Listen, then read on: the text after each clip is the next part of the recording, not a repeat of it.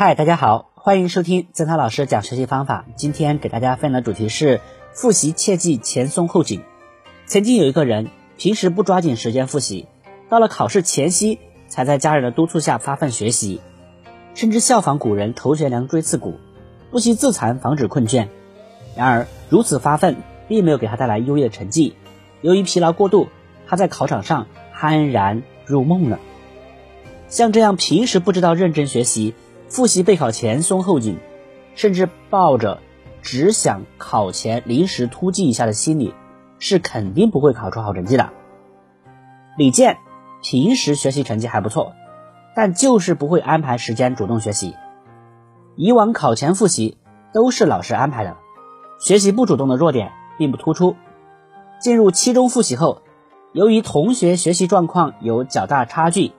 老师就把复习的主动权交给了学生自己，平时只做一些复习提示。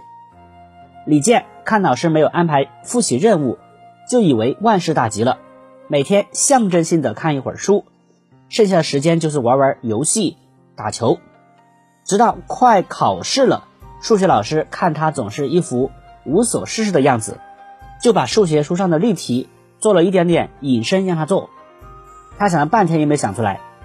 这才意识到问题的严重性，考前匆匆忙忙的看了一遍书就向考场，结果考试成绩一点都不理想。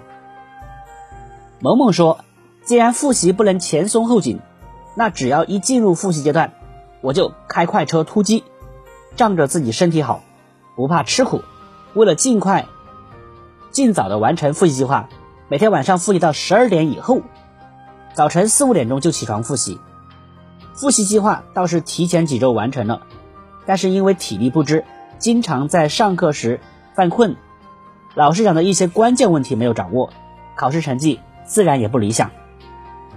小美喜欢 Monkey，Wait Wait Tomorrow。开始时慢慢吞，呃，这个慢慢吞吞，临近考试时突然发现，我怎么还有这么多的内容没有复习啊？于是匆匆忙忙的复习了一遍了事。有的科目根本复习不完就进入考场，心里一点底都没有，自然就考不好了。所以啊，各位同学，复习一定要合理安排好时间，千万不要前松后紧，否则吃亏的还是自己哦。